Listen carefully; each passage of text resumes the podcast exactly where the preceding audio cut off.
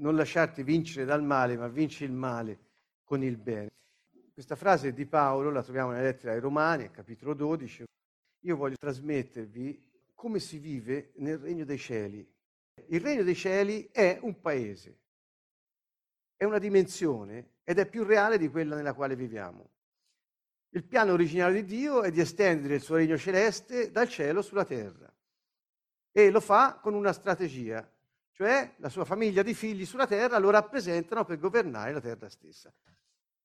E Gesù parlò del regno e di come si vive in questo regno e glielo fece vedere.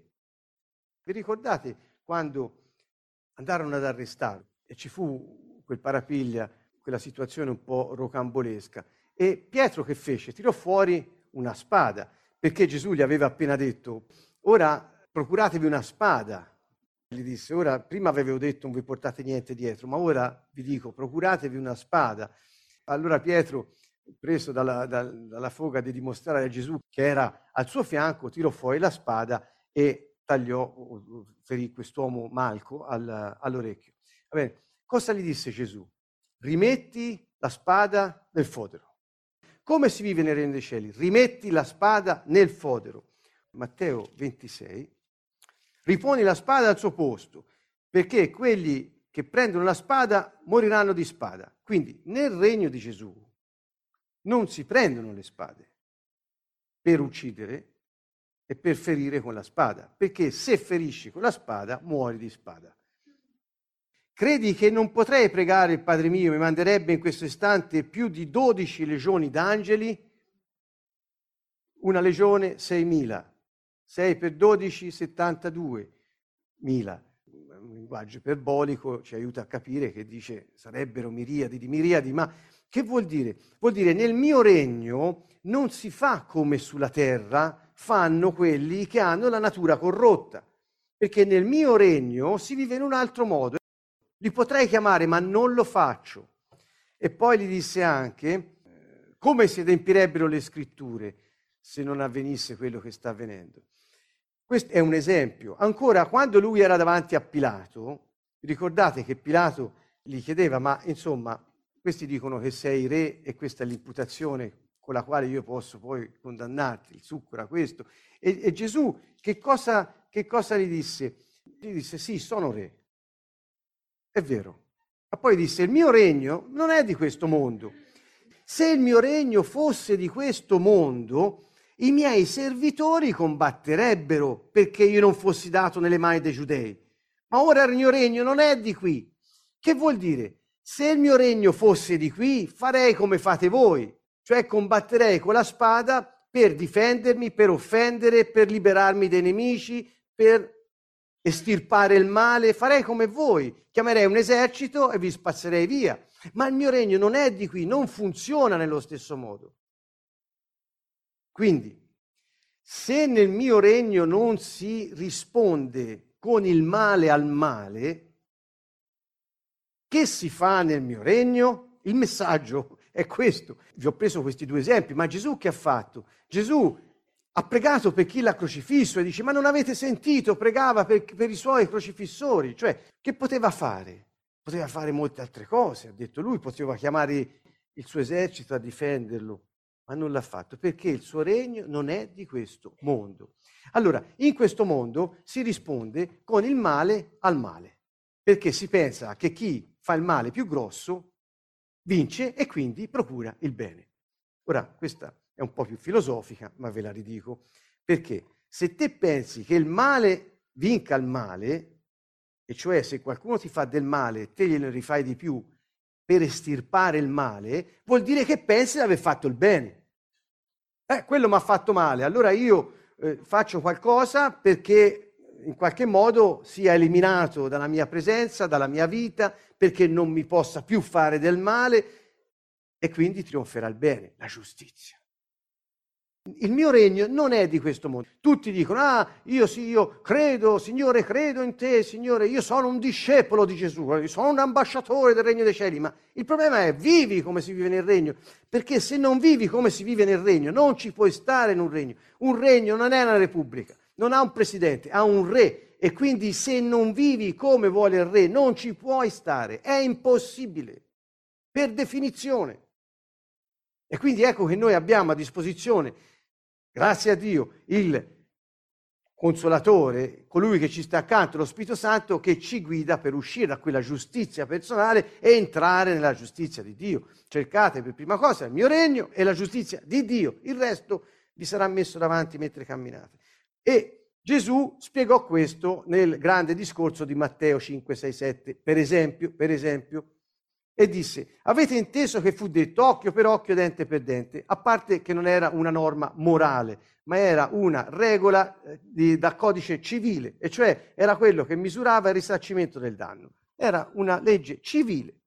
Poi l'avevano strumentalizzata per poter giustificare il male in reazione al male.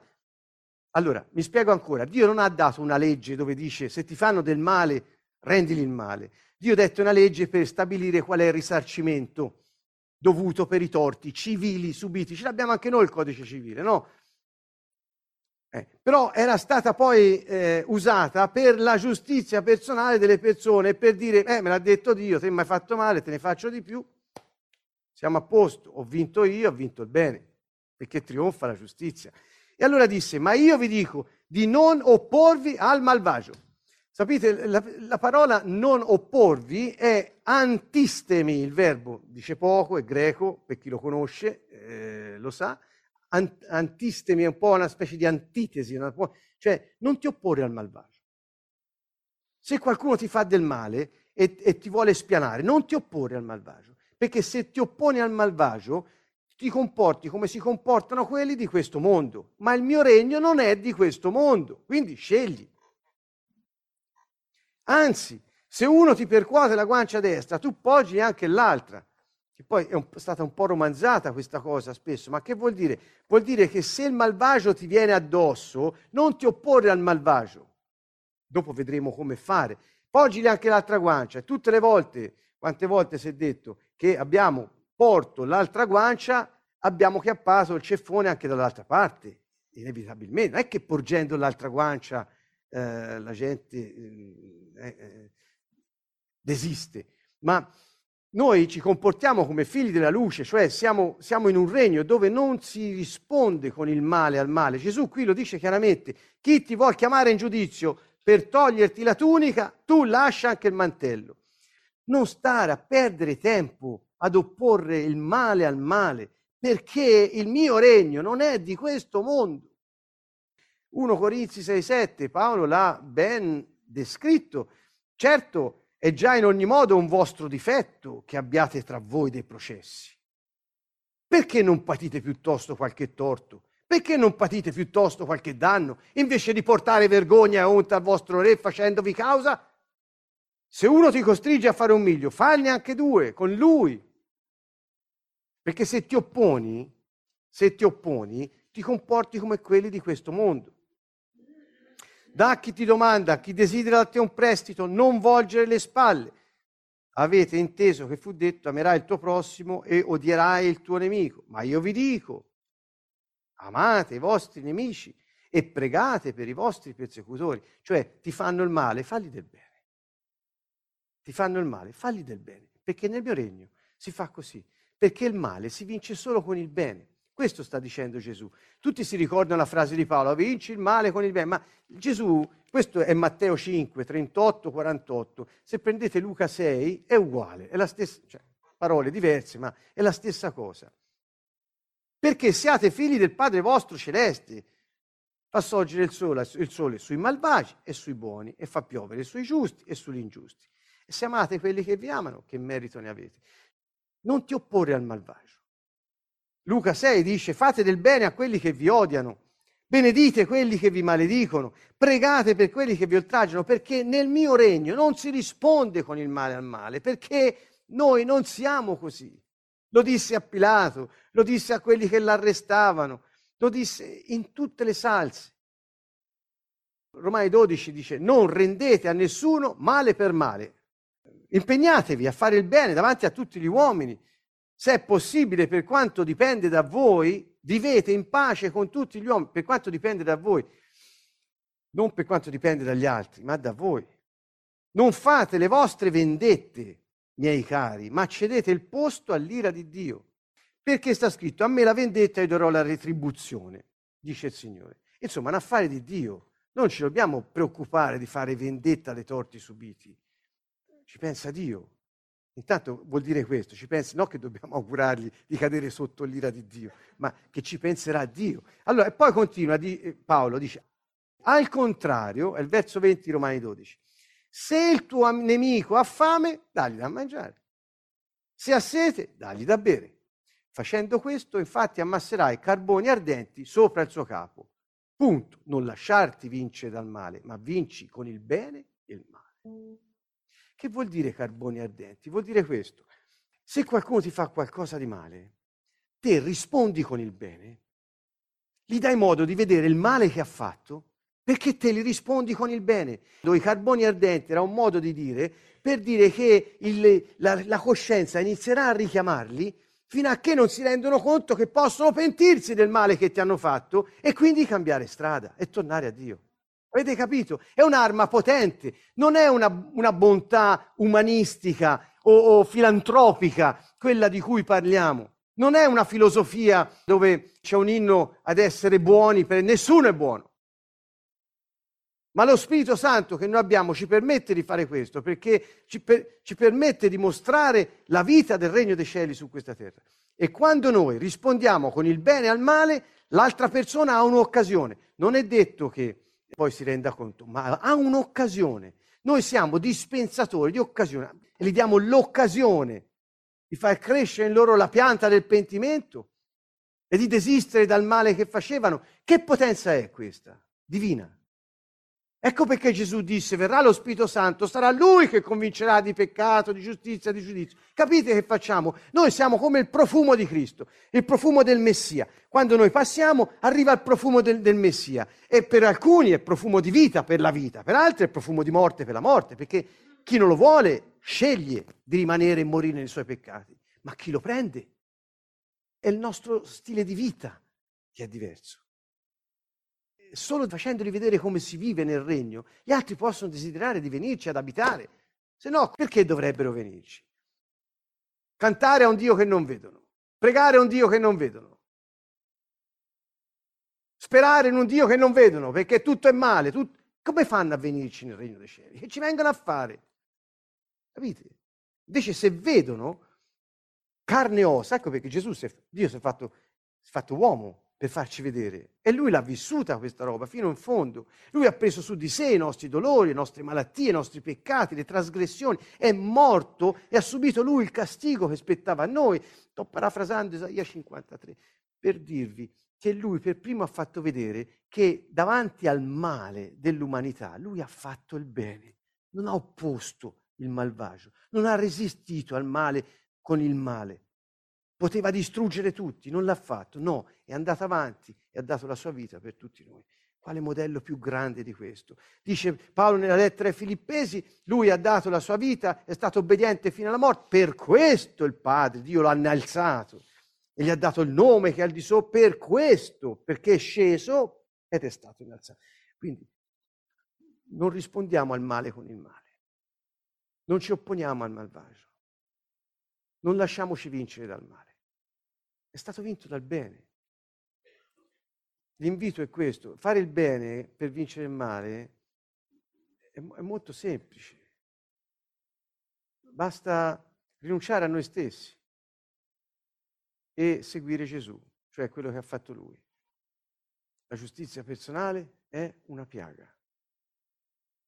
Porta le persone a vivere fuori dal regno di Dio porta le persone a non applicare i principi del regno di Dio, ci espone a scendere al livello di quelli che fanno il male. Ecco perché Gesù disse rimetti la spada nel fodero. Tutte le volte che vi vedete pronti a sguagliare la spada per difendere la giustizia, solo perché avreste soddisfazione di un vostro presunto diritto disatteso, calpestato o negato, state azionando la giustizia personale. Come possiamo farlo noi? A noi no, non possiamo. Ecco perché all'inizio Fabrizio ha detto, ma questo lo possiamo fare perché ci è stato dato lo Spirito Santo. Solo Lui in noi può fare questo miracolo. E Gesù ha detto, che lo fa, ci trasforma di gloria in gloria, immagine del figlio. Possiamo vivere come lui, cioè come vive il re nel suo regno. Non puoi essere cittadino di un regno e vivere a modo tuo, anche se sei in trasferta nella colonia terra. Non lo puoi fare. Impossibile.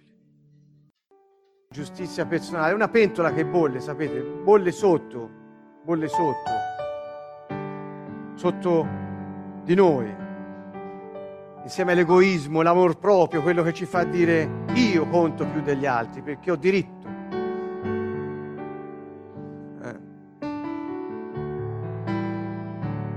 Chi vuol dire a questa pentola? Spegniti fuoco, rovesciati e disperditi. Finché abbiamo la carne addosso, sarà sempre pronta a riprendere il bollore, ma noi possiamo scegliere di vivere secondo lo Spirito Santo. È tutta un'altra storia.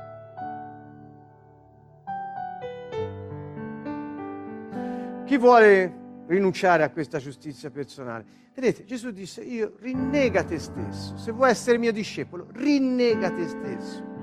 È semplice, no? Prendi la tua croce ogni giorno, perché ogni giorno ci avrai qualche malvagio che ti, ti si fa avanti, ma è normale. E ogni giorno te puoi spandere i semi del bene affinché la persona si penta, veda il male che fa e dica ma c'è qualcuno che è nella pace. Per quanto sta a voi state in pace con tutti. Per quanto sta a voi state in pace con tutti.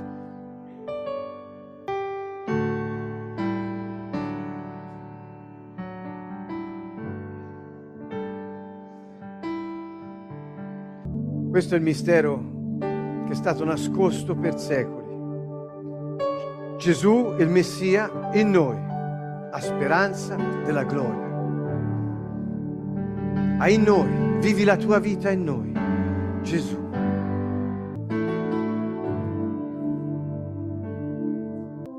Nel Levitico è scritto, non ti vendicherai, non serberai rancore contro i figli del tuo popolo, ma amerai il prossimo tuo come te stesso. Io sono il Signore. Nei proverbi è scritto, non dire renderò il male, spera nel Signore ed Egli ti salverà. Nei proverbi 24 è scritto, non dire come ha fatto a me, così farò a lui, renderò a costui secondo la sua azione. Nella prima Tessalonicesi è scritto, guardate che nessuno renda ad alcuno male per male, anzi cercate sempre il bene gli uni degli altri e quello di tutti.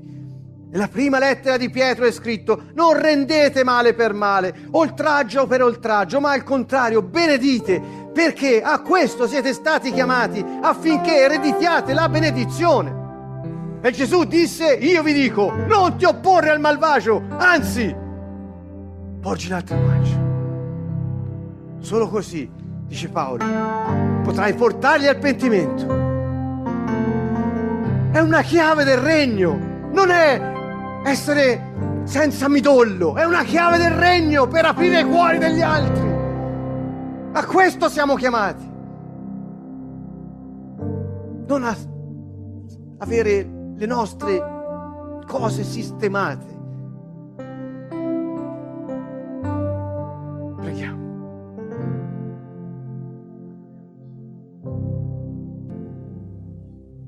ringraziamo, Signore Dio Onnipotente, che siedi sul trono. Grazie per la benedizione. Promessa che è passata a noi. Grazie per lo Spirito Santo. Nel tuo nome, Gesù, rinuncio alla mia giustizia personale. Rinnego me stesso e voglio farlo tutte le volte che ne avrò occasione per prendere la mia croce ogni giorno e seguirti, seguire le tue orme e lasciarti vivere in me. Signore Gesù, ti ringrazio, sei la mia vita. Amen. Amen. Ringraziamo il Signore.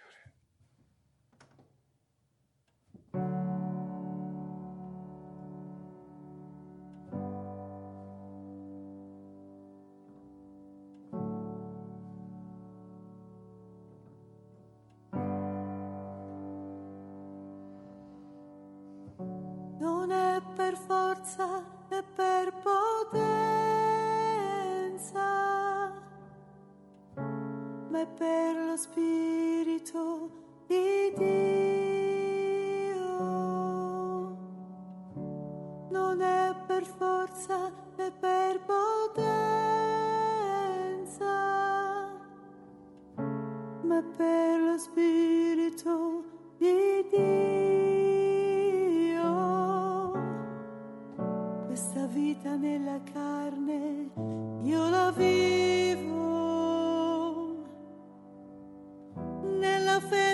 Stesso per me.